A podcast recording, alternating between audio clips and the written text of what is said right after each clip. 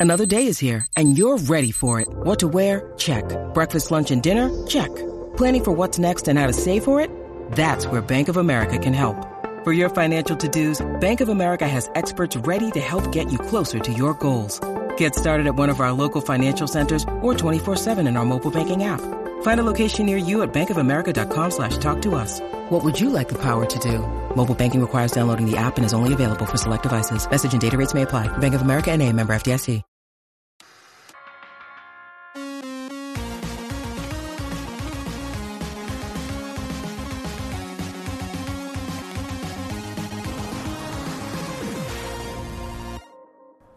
Hey, what's up, everybody? Welcome to this week's podcast. A quick reminder that Too Many Games is only a few weeks away, and I'll be doing a panel Saturday at 3:30. So if you're in the area, please swing by and check it out. Also, there is a nightmarish amount of construction outside my window today, so if I rush through any sections, uh, please excuse me. I just don't want to have to burden all of your ears with all of this crazy noise. So let's jump right into it. First up, Jacob Proctor just released an open source schematic for a PlayStation multi out breakout board that's compatible with PlayStation 1, 2, and 3, where the outputs are applicable.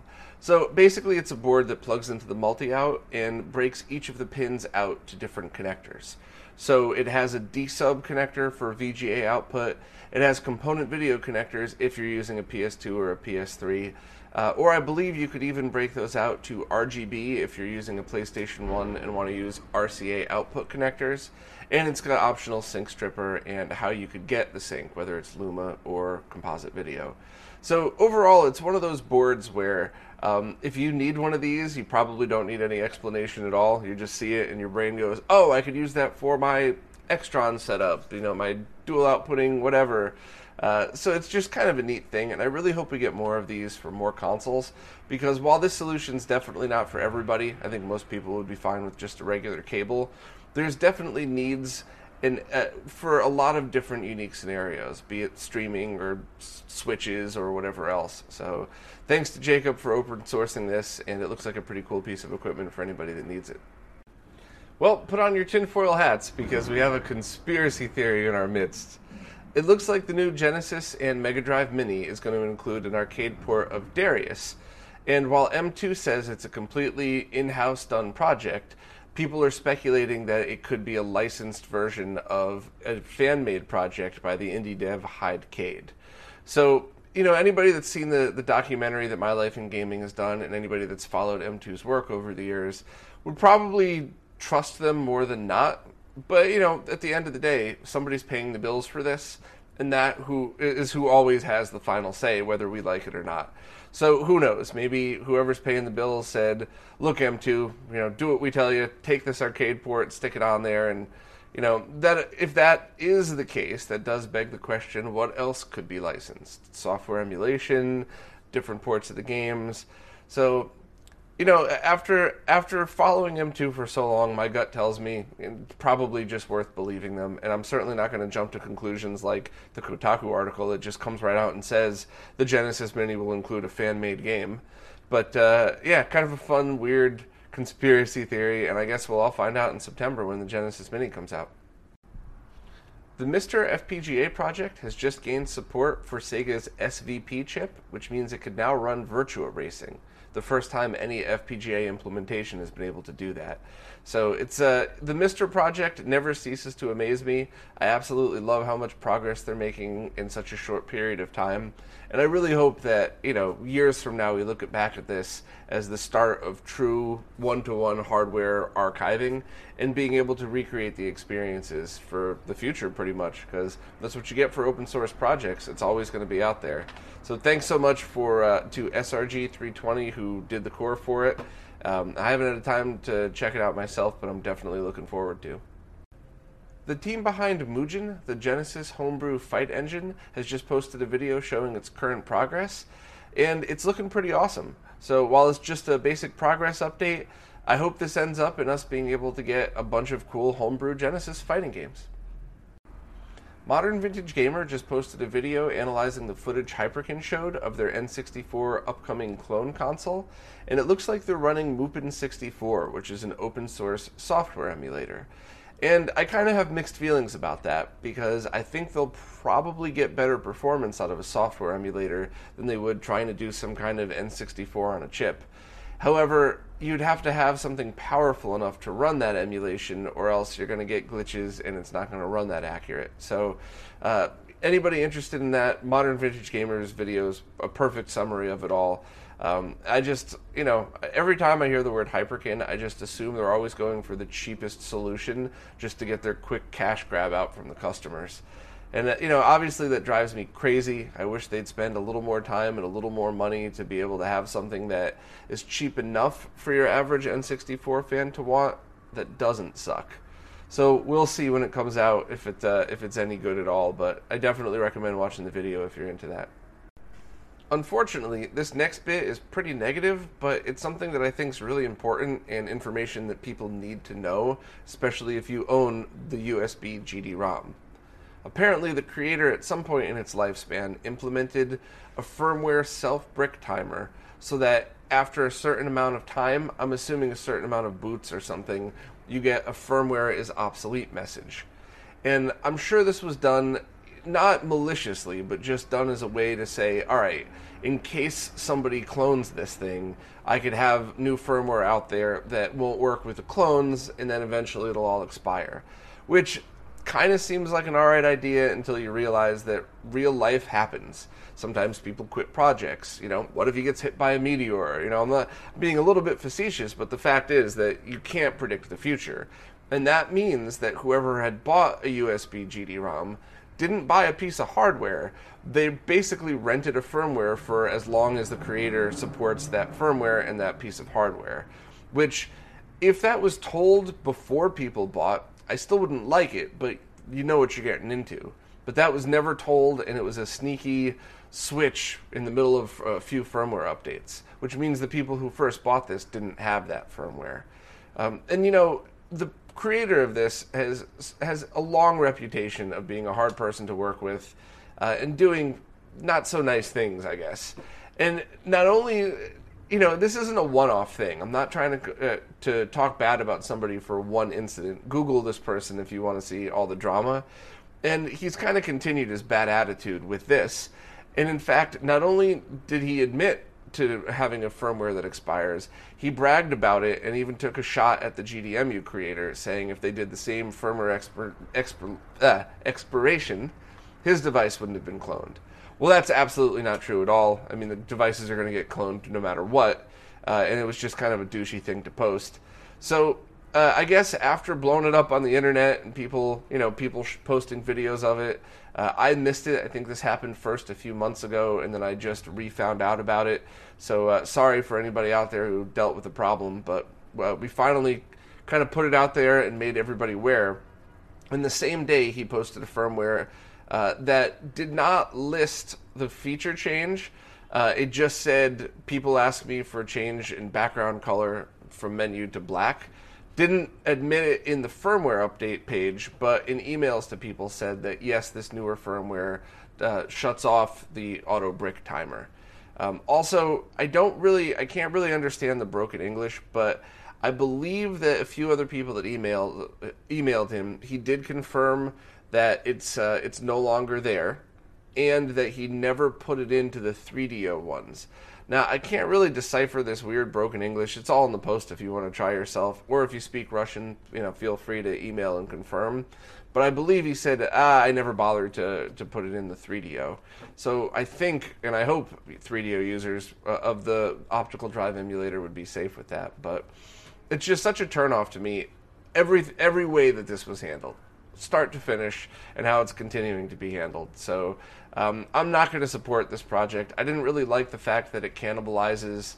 Uh, you know, good working parts in order to make this work. Whereas the GD, uh, the GDEMU is something you could just buy uh, and not have to worry about, you know, ruining a drive or anything like that. So, you know, it, it's kind of a hard thing. I I wish I wish people would think a little bit before acting like this, but who knows? So, the most important thing by far, if you have a USB GD ROM with one of the original firmwares, uh, may, maybe just leave it alone and you know who knows what else he put in this new one. And if you have one of the ones that has the firmware that bricks itself and requires you to update i guess try the newest firmware and see if that fixes it. But kind of stinks. I wish this was a happier post about a new feature or something but whatever Brian from Retro USB has just announced that he'll soon be releasing a new firmware update for the AVS console, which is the 720p FPGA NES. So many acronyms. Um, it's the first firmware in a couple of years, and it's going to include PAL compatibility fixes as well as the color palette update capability through the scoreboard app, so you can add whichever palettes you want. And Brian jokes that, you know, this is to appease the very few crazy people that want this. And while he's obviously just joking around, the truth is, anybody that knows and has seen the different color palettes available for the NES wants this feature. They just, you know, they just don't complain about it because they don't want to bother you. But I promise you, Brian, everybody wants this feature that owns an AVS. That's one of my only complaints. And while the AVS is actually an incredibly stable console and something that I have always given high praise, there were a couple of things that I always asked about it. Color palette was number one because it didn't seem to be too hard, but I also wanted different output resolutions. Now, I know I'm not an FPGA engineer, and there might not even be space on the FPGA to do this, but I really also wanted two more video modes for the AVS. The first would be 480p, just so people who have CRT VGA monitors could just buy a cheap adapter and be able to get some sort of support for CRT gaming. And even if you turn the scan lines on, who knows, maybe it'll look good enough for most people. But I also wanted original 1 to 1 240p output from the NES. And while this might seem strange to ask from an HDMI outputting console, there's two reasons that I think are very important for this. Right now, in the short term, you could rig up a solution that'll go from HDMI to RGB, and the cost of that solution plus the AVS will still be cheaper than buying an original NES and installing a NES RGB kit. So it's very feasible that somebody would want to buy this with the other extra parts that you might need to use on an RGB monitor, both to save money and have a brand new console that they don't have to mess with. Also, in more forward thinking, as time goes on and as scalers get better and more intricate, it's probably going to be better to take that original signal and manipulate that to higher resolutions. And while it won't make too much of a difference if you just want to display it, adding things like scan lines and CRT filters will become way more uh, reliant on getting original pixels, original resolutions, and everything else. So um, I've asked Brian before, and kind of he didn't seem to think anybody would want that. So I'm just asking politely now and reminding him that just because people don't bother you doesn't mean they don't want it. Uh, but if it's possible, please consider. Because I think the AVS is a device that could really have a future, and I hope that people continue to use it. Next, Greg Collins has just posted a new design for the GC plug case. So, just a very quick background the GC plug was a device designed by Dan Citrus 3000 PSI, and in its first iteration had a 3D printed connector that could plug into the GameCube's digital port that was good but hard to assemble. And then when Insurrection Industries released their very high quality connector, that project was updated and the older case didn't fit. So first, Ben Abrish posted a case of his own, which is linked right here, and now Greg just has his spin on the design as well. So if you were into making your own GC plug and you wanted another option of case, here you go. Designs are available for free, or with every, as with everything else, you could buy them directly from Greg's laserbear.net website, as well as his other 3D printed designs. And speaking of Greg, he's completed work on his Genesis 2 Sega 32X riser. And that's something that anybody who owns a 32X is definitely going to want to get one of these because just by itself the 32X is such a finicky little mushroom turd. And then if you try to put it on a Genesis 2 without the plastic riser to make it fit snugly, it'll kind of flop around a little bit and sometimes it won't turn on, could crash a game. So you really want a nice snug fit and it's really hard to get the original adapters anymore. If you find them on eBay, they're usually very overpriced. So I would much rather give my money to Greg, and uh, that's what he's done for both the Model 2 as well as the Model 3 3D printed design he released a while back as well. Because if you have a VA1 Genesis 3, You could add back 32X support with a couple of mods that are a little tricky, but I love the Genesis 3, and I think uh, having 32X on both of these is pretty awesome. I think Greg's still working on the CDX version, which I guess is a little bit more tricky. But overall, now we have 32X risers to make them snug on all of the consoles. So if you are interested, buy it either directly from Laser Bear or print out the design files yourself. Sega had recently shown off a mini Tower of Power. So it's the uh, the Sega Mega Drive Mini that'll be coming out this September with a non-functional but connectable Sega CD and 32X. And I gotta say, I love this. It might be silly, you might laugh at me for saying it, it's totally cool. But uh, I think a lot of the appeal of these mini consoles, especially the junky ones like the PlayStation, is the fact that you have a miniature thing that kind of looks neat sitting on your shelf somewhere. And while I don't really have the room to display those, I'll make the room to display this. I just I love the look of the Genesis, and the, while I'll probably leave the Mini 32X off because I I don't want any more nightmares of 32 bad 32X use. I just think having a mini Genesis and a mini Sega CD displayed somewhere is hilarious. Um, and I absolutely love the idea. So at the moment, it's only supposedly going to be released in Japan, but who knows? Maybe they'll release it to the U.S. as well. So if you're watching this, Jimmy Hoppa, pick up one for me. Maybe uh, maybe I'll go out there and uh, get it from you directly this September. Cosmic Katamari has just released a couple of 3D print designs for people looking to play Super Famicom games on a SNES Mini. Uh, at the moment, if you want to fit Japanese Super Famicom games in, all you need to do is either snip the plastic on the inside of the SNES or remove the plastic piece altogether. Um, I guess Cosmic Katamari is like me and doesn't like cutting anything, regardless of it's on the inside or not. So he just removed the inside. But because there's no support for the different shape of the Super Famicom cartridge, you could sometimes have freezing or it just won't boot at all. So his idea was to leave the inside plastic piece off and have slip covers. One for when there's nothing in there, so it's now essentially a dust cover and then another one for when Super Famicom games go in because it keeps them positioned properly. And then if you want to use regular SNES games, those will actually fit right without flopping around, so you don't have to worry. So it's a, pretty cool and interesting way of going about doing it. Um, the designs are up there for free for anybody that wants to download it, uh, and I'm just glad there's more choices to do stuff like this. Developer Francois Lionet has been working on a follow up to the Amos programming language, which, if I gather it correctly, is kind of like BASIC, but it's designed for the Amiga, Atari ST, and others, which essentially just means a much easier way to write programs for those computers. I have my TRS 80 over there, which I'll eventually restore and do a video on, and that was my, my first personal computer, and that had BASIC on it. And as a little kid, I thought that was awesome to, to write my own programs. I didn't write anything, I copied something out of a manual, but it was a great learning experience. And I think anybody at any age wants to mess with stuff like that. Languages and things like that are a fun way to do it.